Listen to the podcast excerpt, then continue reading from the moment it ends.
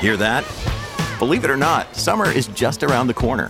Luckily, Armor All, America's most trusted auto appearance brand, has what your car needs to get that perfect summer shine. Plus, now through May 31st, we'll give you $5 for every 20 you spend on Armor All products. That means car wash pods, protectant, tire shine, you name it. Find out how to get your $5 rebate at armorall.com. Armor All, less work, more clean. Terms apply. Today, on Something You Should Know, heart disease is the number one killer, and there's a simple way to reduce your chances of ever getting it. Then, overthinking. We all do it, and yet it is totally useless. I talked to a manager once who said that every time I see a door close on a meeting that I'm not invited to, I start to overthink it. Should I be in that meeting? Why am I not in that meeting? Are power players in that meeting? What's the agenda of that meeting? Is it helpful for him to tell himself that again and again and again and again? Of course not. Also, if you have fall allergies, I have something that will help. And artificial intelligence, will it one day rule the world? Probably not, and here's why. So a machine that plays better chess than any humans doesn't know that it's playing a game called chess. And that's uh, one of the differences between human intelligence and machine intelligence. All this today on Something You Should Know. If you ask any manager, I bet you they can tell you some hiring horror story because hiring is hard. That's why if you're hiring, you need Indeed.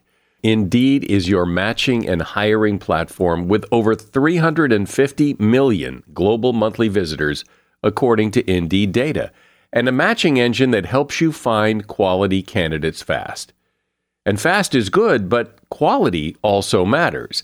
And 93% of employers agree that Indeed delivers the highest quality matches compared to other job sites, according to a recent Indeed survey. So, why leave hiring up to your every so often, once in a while, try to do the best you can approach to hiring when Indeed gives you a proven system that works and so many potential candidates, you're bound to find the right person. And listeners to this show will get a $75 sponsored job credit to get your job more visibility at indeed.com slash something.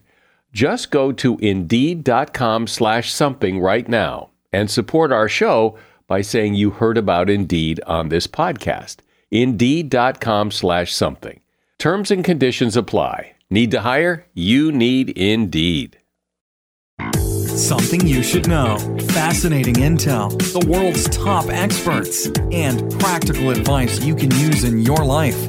Today, Something You Should Know with Mike Carruthers. Hi there, welcome to Something You Should Know. It seems pretty clear now that your outlook on life can have a serious impact on your health. And here is just one example.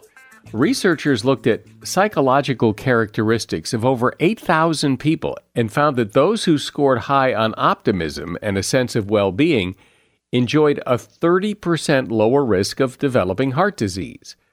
Other studies report similar findings. In one study of over 70,000 women followed over 10 years, those women who scored highest on an optimism questionnaire had a significantly lower risk of death from heart attack, 38%, and stroke, 39%.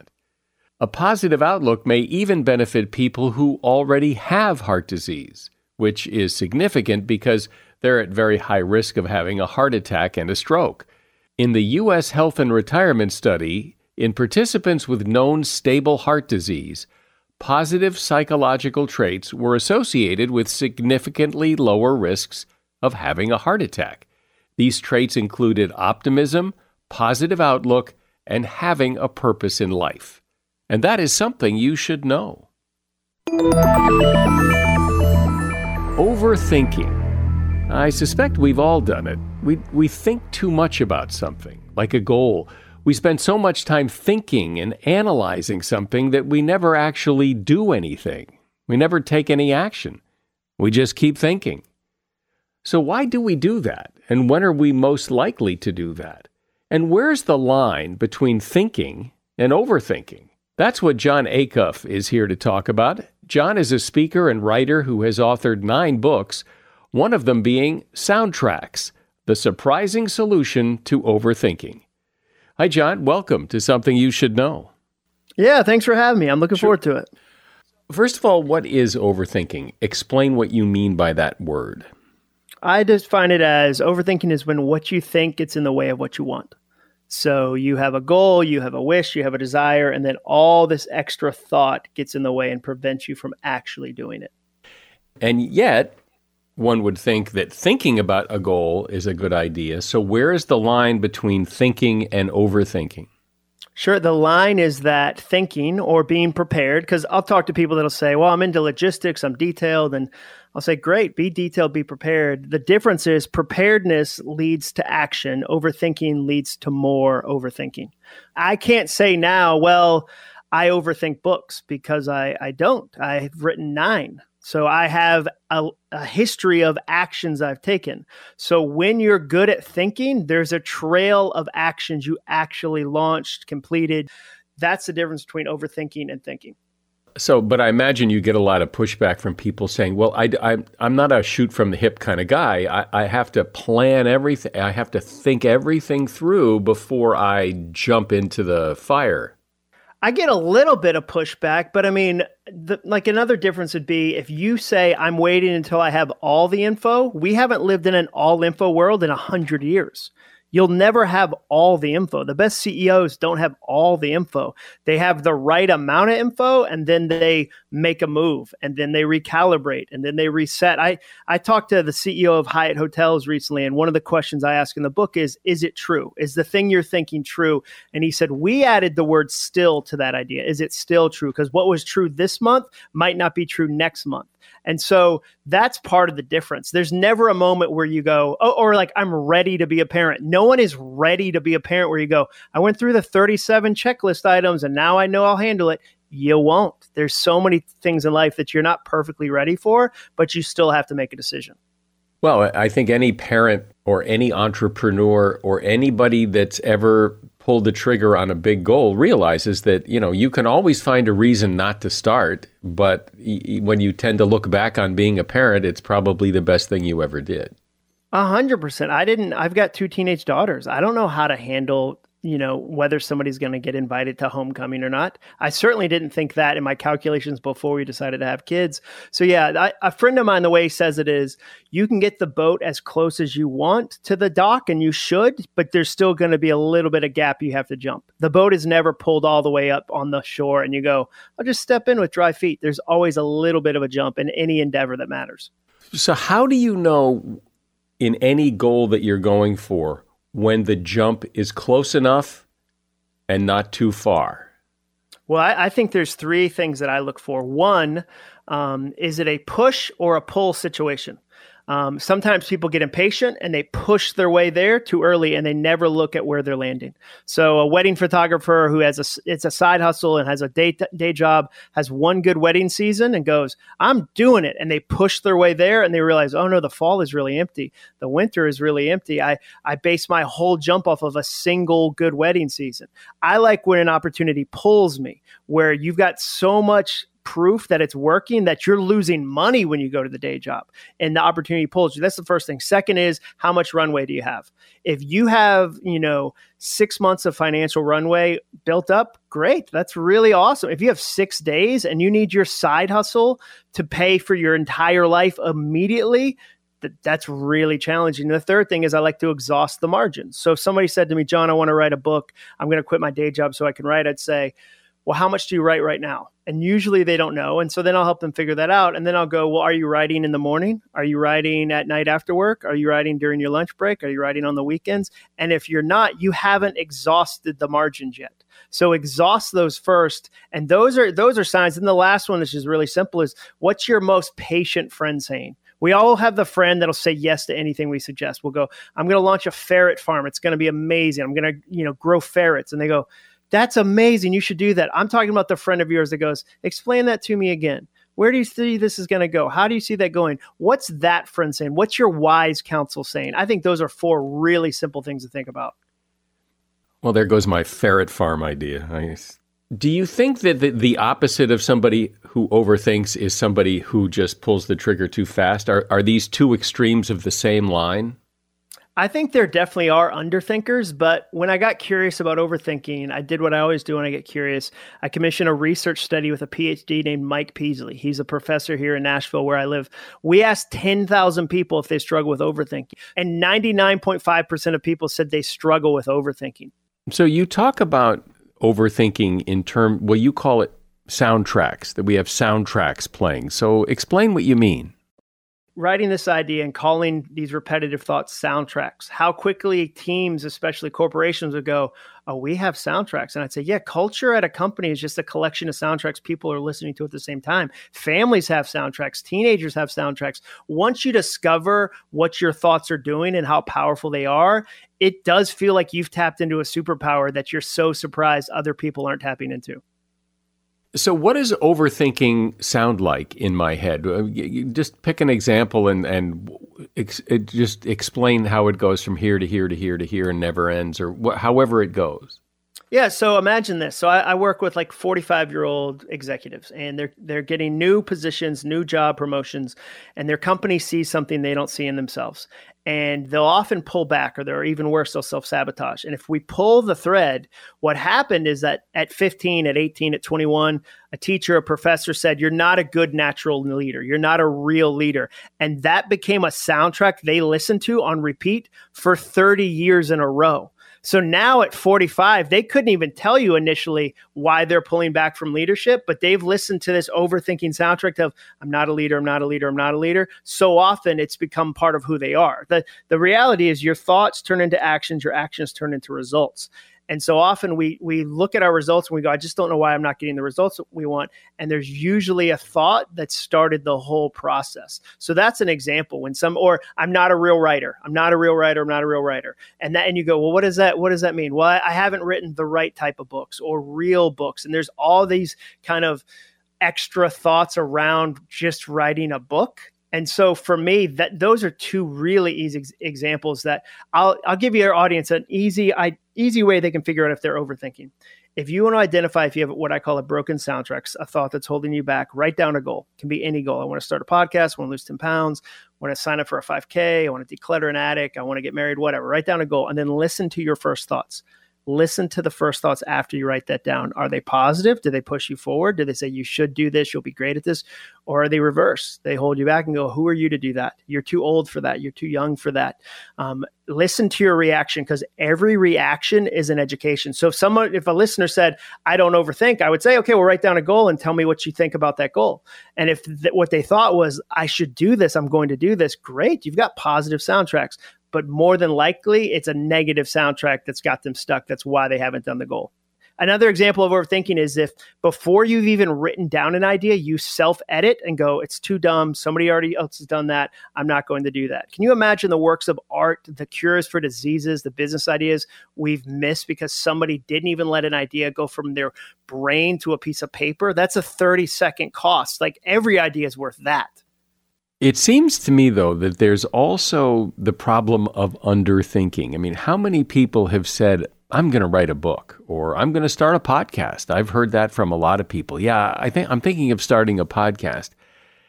And when you talk to them, it's not, it, they haven't thought it through. I mean, it's a lot of work to write a book, it's a lot of work to start a podcast it might look easy or it might look like it's fun, and maybe it is. I think it is, but it's still a lot of work, and people haven't really thought it through. Yeah, it's a it's a ton of work, and and in situations like that, I always go, well, can you experiment a little bit? Are there small ways you can try it? Can you, you know, because what happens, you see the same thing I do, is that people go, I've never gone to the gym. I'm going to go 10 days in a row. and I go, that's not like, I've never, or they'll go, I'm going to start a podcast. It's going to be daily. I'm going to do an hour every day. And you go, but that, that's, you're not though. That's too hard. That's too aggressive. And so we have this all or nothing mentality sometimes. So I, I think it's great if you want to try a podcast for a month and you set a time limit and you record four episodes and at the end of it you evaluate and go, Yeah, I hated that. I don't do a lot on YouTube. I hated YouTube. Like I'm going to have to get more involved in it because it's so important to my business, but I didn't enjoy doing it. I wasn't good at it and it didn't make money. That's a terrible Venn diagram. It's one thing if you enjoy something you're not good at because the joy will kind of propel you to get better it's a terrible twosome if you hate doing it and you're also not good at it. So it's fine. But I tried it for a year. I tried it for a year. All my friends were like, "Oh, you should do YouTube. It's super easy. Just do YouTube." And I, I write. I'm a writer. I'm not a videographer. Those are different skills. We have this weird culture where people say, you should write a book, you should be on YouTube, you should be a podcast. And we don't take into account the skill and the craft it takes to be good. I mean, we have things where people will be like, you can write a book in a week. You can write a terrible book in a week. That's true. you can't write a good book in a week. And that's why that's where I think we have to be honest about what it takes. And the other thing is that you work really hard at your podcast. You really do. Like it's a craft. And so sometimes people don't see the craft. So they think, like, oh, anybody can do it. I'm a public speaker for a living. I I practice like a maniac. When somebody goes, "Oh, that was good on stage," they didn't see the 10 test runs I did in my office walking back and forth wearing the clothes I'll wear on stage to get that pra- like that's that's the craft it takes. And so I think sometimes we're disconnected or divorced from the craft and we think everything's easy. But isn't that the opposite of overthinking? To think everything's easy and not think it through? No, no. I mean, for me, I mean that that can be a broken soundtrack, I guess, if you think it's easy. But the the big thing is, what are these broken thoughts that are preventing you from even trying? Like the the big thoughts prevent you from ever even doing it, or you write ten pages of what you want to be a fifty thousand word book. So no, thinking it thinking it's easy um, is only destructive if it makes you quit. If you expect results to be faster than they are, that can be very destructive. And I always tell people, I know how long it's going to take for your goal to happen. Like I actually know the time frame. The answer is longer than you want. I've never met a single person who goes, "Yeah, the whole thing happened so much faster than I than I thought it would." It was really successful almost immediately. So yeah, that thought isn't. I see less of that thought than I see. I shouldn't do it. I can't do it. We're talking about overthinking. My guest is Jon Acuff. He is author of the book Soundtracks The Surprising Solution to Overthinking. This podcast is sponsored by Monarch Money. Are you saving to reach your financial goals? Reaching those goals isn't just about getting more money, but by managing what you have. And the best way to manage your money? Monarch Money. Monarch Money is a new kind of finance app that's intuitive, powerful, ad free, and takes the headaches out of budgeting. Try it free when you go to monarchmoney.com slash podcast. Monarch puts all your accounts, investments, transactions, and finances at your fingertips. With a complete view of your finances, you'll gain insights on your spending and find new ways to save. Plus, Monarch lets you customize your dashboard, collaborate with your partner, set custom budgets and goals, and track your progress toward them. See why Mint users are turning to Monarch Money and loving it, and why the Wall Street Journal named Monarch Money the best budgeting app overall. Get a 30-day free trial when you go to monarchmoney.com slash podcast. That's M-O-N-A-R-C-H money.com slash podcast for your free trial. monarchmoney.com slash podcast. As a listener to something you should know, I can only assume that you are someone who likes to learn about new and interesting things and bring more knowledge to work for you in your everyday life. I mean, that's kind of what something you should know is all about. And so I want to invite you to listen to another podcast called TED Talks Daily. Now, you know about TED Talks, right? Many of the guests on Something You Should Know have done TED Talks. Well, you see, TED Talks Daily is a podcast that brings you a new TED Talk every weekday in less than 15 minutes. Join host Elise Hu. She goes beyond the headlines so you can hear about the big ideas shaping our future. Learn about things like sustainable fashion, embracing your entrepreneurial spirit, the future of robotics, and so much more. Like I said, if you like this podcast, something you should know, I'm pretty sure you're going to like TED Talks Daily. And you get TED Talks Daily wherever you get your podcasts. So, Jon, when you have these thoughts, when you hear these soundtracks in your head telling you you you know you can't do this or you shouldn't do that or what, whatever it is that you're hearing in your head, how do you overcome them? Do you fight them? Do you make peace with them? What do you do with them? The three step process is, is really simple. Um, number one, you retire your broken soundtracks. So you identify the ones that are getting in the way. And the way you do that, there's three questions you ask. And they're Trojan horse questions because on the outset, you're like, I know these words, these are simple, but if you'll actually do them, you'll learn a lot about yourself. Number one, is it true? Is the thing I'm telling myself about myself true? Is the thing I'm telling myself about this opportunity, about this situation true? Um, one of the greatest mistakes you can make is assuming all your thoughts are true. The second question, is it helpful? When I tell myself this again and again and again, does it push me forward or does it pull me back? Because some things in life are true, but they're they're not helpful.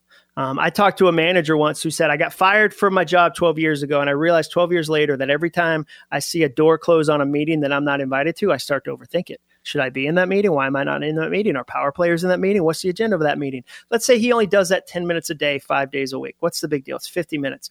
Well, 50 minutes over a 12 year period equals 62 eight hour workdays. Is it true he could be fired? It is. Is it helpful for him to tell himself that again and again and again and again? Of course not. Third question Is it kind? Is it kind to myself when I tell this? If you can't say yes to is it true? Is it helpful? Is it kind? It's probably a broken soundtrack you need to retire. Second step is you replace it with a new one. Your brain wants to think. The reason the reason books that tell you or resources that tell you just stop overthinking, stop it, stop it, stop it, you're designed to think. Like I love meditation, quiet time, whatever. That's 10 minutes of your day. That's 30 minutes of your day. What about the other 23 and a half hours that I'm alive? Your brain wants to think. So you replace it with new thoughts, new soundtracks. And the third one is you repeat those new ones so often they become as automatic as the old ones. So it's retire, replace, repeat. That's the process. So the first thing you said is to ask yourself, is it true? Well, I'm not sure I'm the best person to ask that question of. I mean, and what what flashed in my head when you said that is like I remember watching American Idol, and some of these horrible singers would audition. Well, obviously they think they're good singers. They they would say they are good singers when objectively they're not. So asking them, is it true, is pointless. Yeah, and that's why I mean it's ultimately requires community too. I mean, we're not designed to do life alone. I mean, that's one of the the dangers of the last few years is, you know, your best life is a team sport. So often when you see take the American Idol, that to me indicates a lack of honest relationships more than anything else. Like when Michael Jordan had a tiny Hitler mustache in the Hanes commercial, that meant he didn't have real friends. No one was able to pull him aside and be like, hey, dude, you can wear any facial hair ever, ever. There's one type of facial hair we no one can wear. No one, not even Michael Jordan. Like, so when somebody auditions for American Idol, that indicates to me they don't have real relationships in their life that they can say, hey, yeah, I, you know, you should go audition as a hobby, have it be fun, but it's not going to be your path to stardom that's that's not going to be the future for you.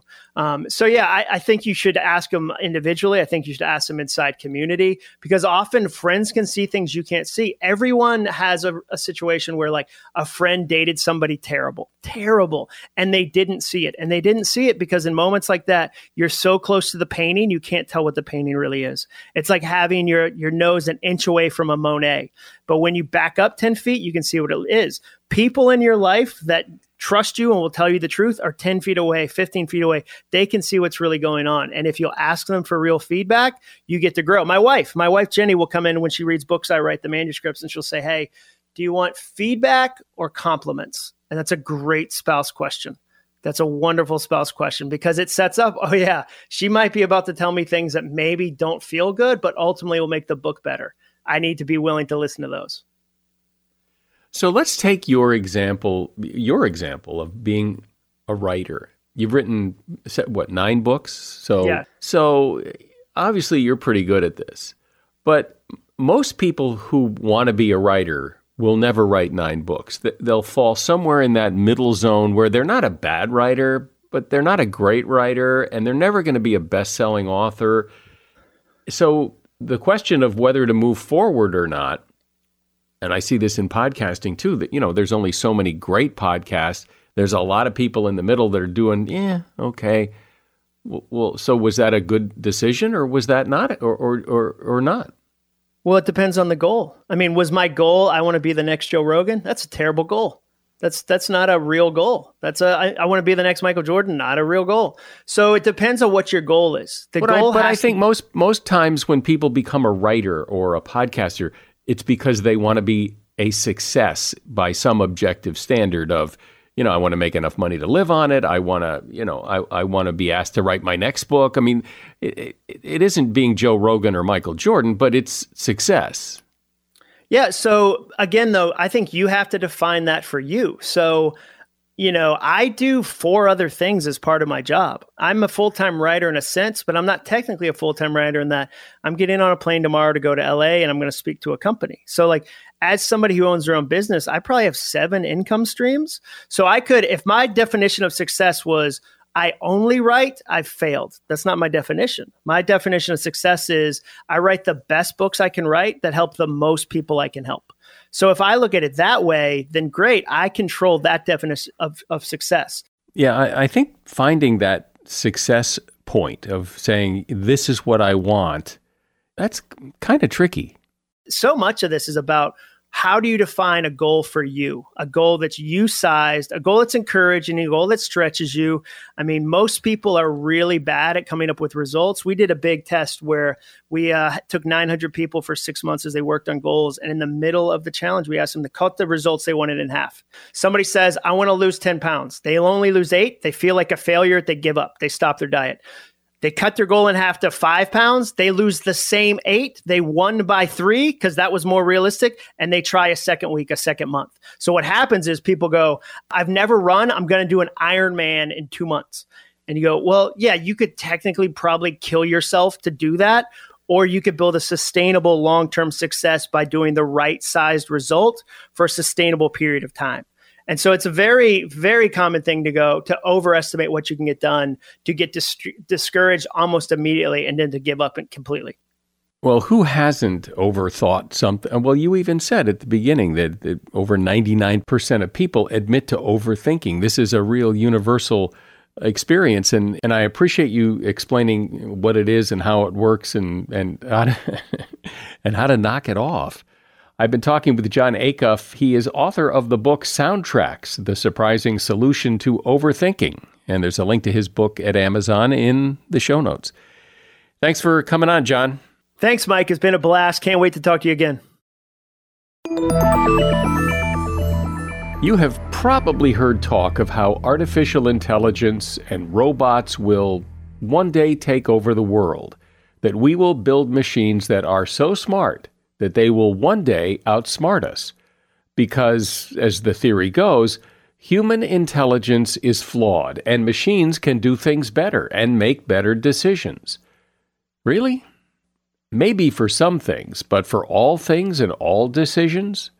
Could it just be that human intelligence is so special that, at least in some cases, algorithms and machines could never do a better job? So are humans irreplaceable, or will there one day be a machine to do everything? Well, you are about to find out. Meet Gerd Gigerenzer. He is Director Emeritus at the Planck Institute for Human Development and the award winning author of several books.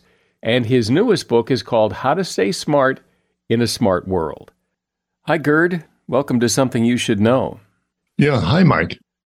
So it does seem more and more that there there's an algorithm or a machine that can do things better than a person. So where's this going? What do you think?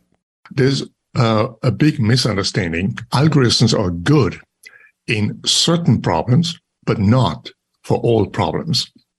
So the big successes are in stable worlds like chess and Go, where we have a well-defined system and where the rules don't change tomorrow.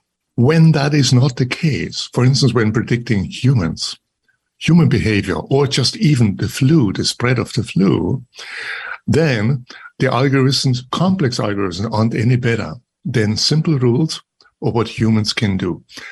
Give you an example. Remember IBM's Watson, the supercomputer, who did a marvelous job in the game Jeopardy. That is, nobody really expected that. But it's a game with well defined rules. And actually, the rules had to be amended so that uh, Watson can do it. Then IBM's CEO, Ginni Rometty, announced that Watson now should do cancer therapy recommendations. it, of course, it didn't work. And hospitals who were believing that Watson could do also that, given he was so great in Jeopardy, uh, paid millions of dollars before they found out that Watson isn't better than any average doctor. For instance, MD Anderson, one of the most respected cancer clinics in the US, paid $62 million to IBM, and only then it found out and fired Watson. So what this says, this example, a certain AI system can do some kind of jobs excellent, much better than humans. And that's well-defined, stable problems. But it cannot do all kinds. And that's situations which are ill-defined, which are uncertain, and that involves predicting human behavior. So I would imagine it would also involve driving a car. Oh, yes.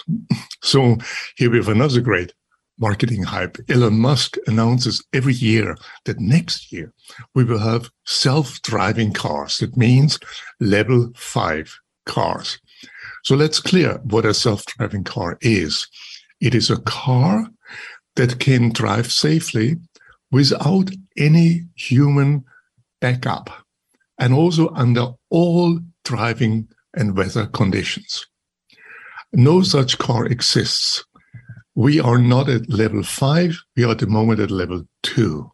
And the reason why, in my opinion, there will be no self-driving car, despite all the marketing hype, is because the problem is too difficult in the sense that there's too much uncertainty. And one key source of uncertainty are we, human drivers. And that's the biggest problem for an autonomous car. What will happen, Michael, in my opinion, is something much more interesting than a self driving car. It's level four. Level four means that cars drive without human backup, but only in restricted areas, such as airports, and that already exists. But if we have a, a massive uh, progress in level four cars, that means that we need to redesign our cities so that these cars with their limited capability can actually drive safely. And we will need to ban any humans, any human drivers, pedestrians, or cyclists from the area where these uh, level four cars will drive. And at the end, it may well happen that we are no longer allowed to drive ourselves. Yeah, so so really it's human unpredictability that messes things up. That you, you could have self-driving cars in a world where there's nothing but self-driving cars, but when you put human beings in the mix, it's what messes everything up. Uh, yeah. So think about back in, in in Paris, in France, in the 19th, early 19th century, so long before cars, uh, they had massive traffic jams by horses, carriages, and the authorities put down a rule, namely, move on the right side of the street. So that's a kind of taming of the freedom of people. And that rule was not met with much respect or willingness to follow it. It took long time until people were agreeing to become more predictable. Just as a few years before in Paris, one put in the rule that you should not empty your chamber pot out of the window onto the street. That was also met with much reluctance. All these examples show that we adapt to the possibilities of technology and our behavior becomes more regulated and more predictable. And that vision is a very different vision that I have uh, from the the typical one that AI will take over and um, there will be a super intelligence, a singularity, or all these stories that won't happen. And also on the other side, uh, all this fear about AI that will destroy us and we will end up on the leash of uh, robots. No, what I think will happen is something much more interesting. So we will adapt to the possibilities of AI and we will become more reliable and predictable. You know, that's really interesting to think of it that way that artificial intelligence and, and these uh, AI things not only do what they do, but they change us. We have to adapt to them in order to allow them to work. And you can see this in very trivial situations, for instance, in online dating, where the possibilities of AI change. So many people, even if they find a good partner, they continue searching because it's so cheap and so easy for something better. And dating turns into optimizing. So there could be still someone better out there. And then you search forever. I think people believe uh, that online dating, that there's something about online dating that the technology is trying to steer you towards someone who's a good match based on whatever criteria the online dating system uses. But what you're saying is that, well, and maybe that's true. I don't know, but but what they're really doing is just making it easier for you to keep looking and looking and looking and looking. Yeah, so the online uh, dating technology changes us, at least many of us. And also, the question is how good are these love algorithms in the first place? So I'm now talking not of Tinder, but of these online dating agencies who have an algorithm that matches two people, so the meaning two profiles. And I've done some research which show so, what's the chance that you might find in the first year where you are uh, paying for an uh, online dating agency? The one, so the big love. So, what do you think? 100 people, they pay some 100 bucks and then they stay for a year. How many of them will be successful? 10%. Well, that's fairly good. Yeah, it's five, five out of 100. So you can now make a simple calculation that maybe you have to wait 10 years to have a 50 50 chance, and some have to wait more. And the studies show that you can do as good if you just go into a chat room and find people who share your interests. And the chance to find a good partner there is at least as good. So finding the ideal partner is not something an algorithm can do well there's too much uncertainty. Well, also there there's somewhat of a conflict of interest because if the online dating services found you a mate really quick, you'd stop using it and they wouldn't make as much money. So they're they're incentivized to keep yeah. you on looking and looking and looking and looking. Right, that's that's true, and they're also incentivized to to use a, a, kind of advertisement that confuses people. So here's an example. A very famous uh, online dating agency advertises that every 11 minutes, a single finds true love. So you think every 11 minutes, that sounds good. So you pay and then wait for 11 minutes. Yeah. But just think for a moment. If it's every 11 minutes, one single falls in love. It's an, in an hour, roughly six. And it's on a day, 144. In a year, it's, you can make a simple calculation, it's about 50,000. So if the dating agency has a million customers, then 50,000 in a year are the 5%, the 5 out of 100. So it's still there. But people think that every 11 minutes sounds great, not realizing and not thinking it through. So that's just one simple example. In a world that gets smarter and smarter in terms of technology, we need to get smarter too.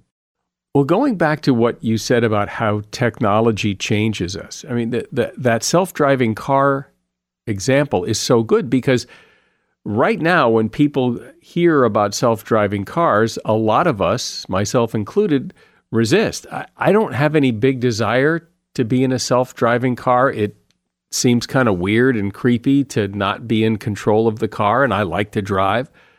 And a lot of people feel that way. But if the momentum keeps moving towards self driving cars, the thinking will change. Just let's do a, a, thought experiment. It's now 20 years ahead, and we have changed our cities so that autonomous cars, level four, cruise everywhere. And they connect us from our house, we just call them, to the to the airport. Yeah?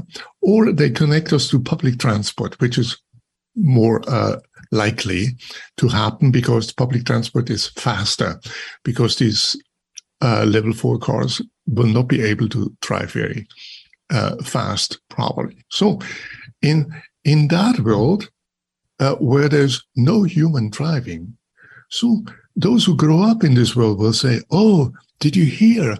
Uh, Twenty years ago, humans were on the steering wheel, and they killed others.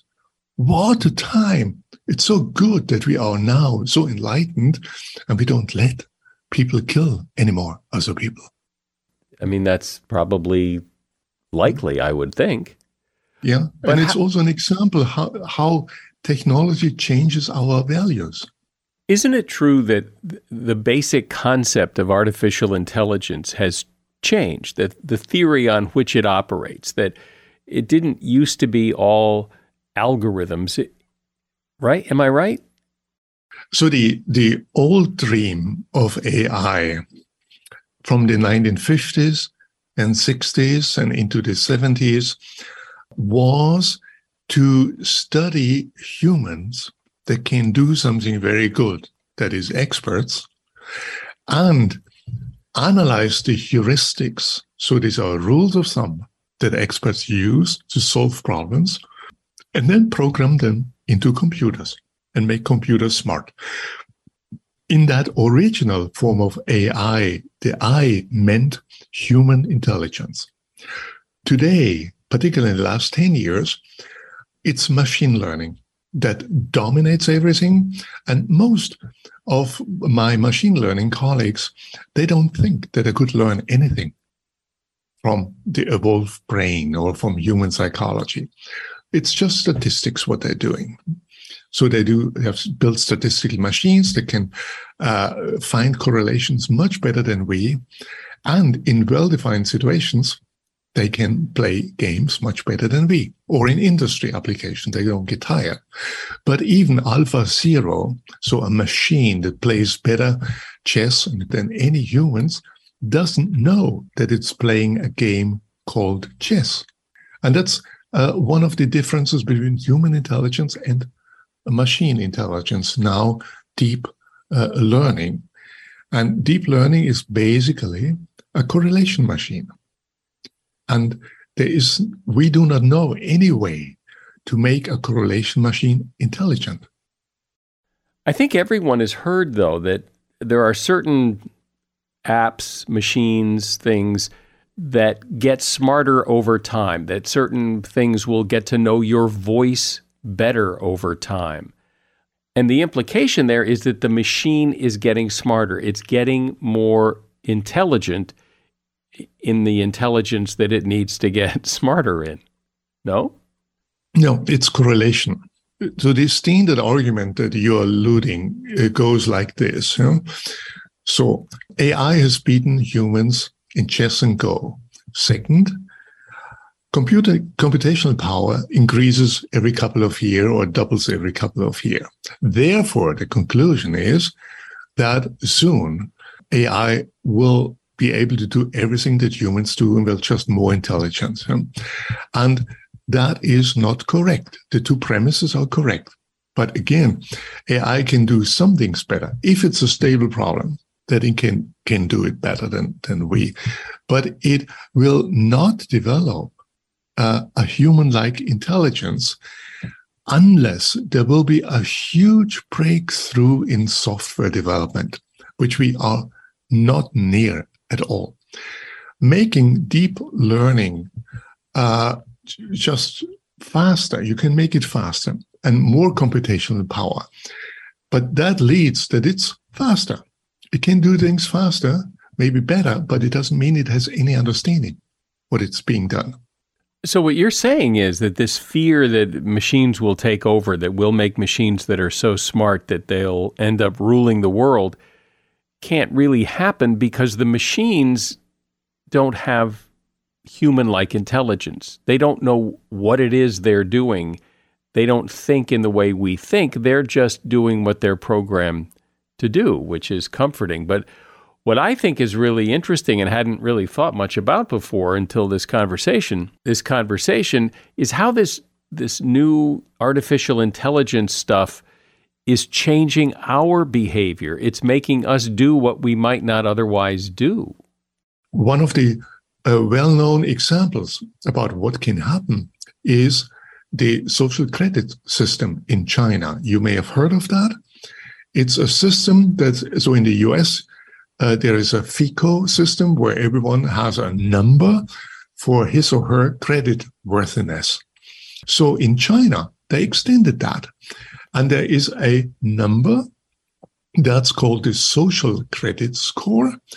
That includes not only your financial credit worthiness, but also your uh, your legal record, everything you buy, everything you do on the internet, the friends you have, all political um, activities and social activities, and you get a score.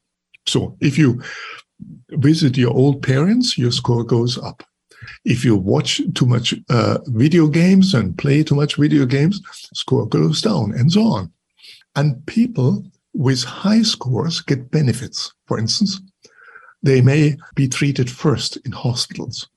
And people with low scores are punished so in the last years, 10,000 of Chinese were not allowed to purchase a plane ticket because they had a too low uh, social credit score. Or your children are not allowed to go to the best private schools. And you can see that this type of system will make you quickly adapt and follow the rules in order to get a high score. Well, I really enjoyed this conversation because it's made me think about this in a in a whole new way, and it sure makes sense. I've been speaking with Gerd Gigerenzer. He's director emeritus at the Max Planck Institute for Human Development and the award-winning author of several books. His latest is called How to Stay Smart in a Smart World, and there's a link to that book in the show notes. Thank you, Gerd. Thanks for for joining me. Yeah, it was a pleasure. Bye bye. If you have allergies, you may have noticed that fall allergy season is kicking in, and the cooler temperatures and beautiful weather could be making matters worse. It's only natural as the weather cools down to turn off your AC and open up the windows. But you might want to think twice about that. Allergy experts suggest that you keep running your air conditioner on low that helps filter out the air and reduce the humidity. The EPA says you should keep the humidity between 30 and 50% inside your home to help keep mold from growing, which can aggravate allergies, and your AC can help do that. Ragweed and mold are two allergy triggers which are in full bloom during the fall, and by keeping the windows closed both in your car and in your house, and filtering the air with your AC, you'll help keep allergy symptoms to a minimum. And that is something you should know. If you would take a moment out of your busy schedule to leave a rating and review for this podcast on whatever platform you listen to, it would be appreciated and really helpful. I'm Mike Carruthers. Thanks for listening today to Something You Should Know. The Bigger Pockets portfolio of podcasts are worthy of your investment. We're having a real conversation as real real estate investors. New episodes available every day. It's important to buy where it makes money and not necessarily where you want to travel to. Bigger Pockets, On the Market, Rookie Real Estate, or Money Podcast. The purpose of flipping is to create more cash so then you can reinvest into other types of properties. The Bigger Pockets Podcast on YouTube or wherever you listen.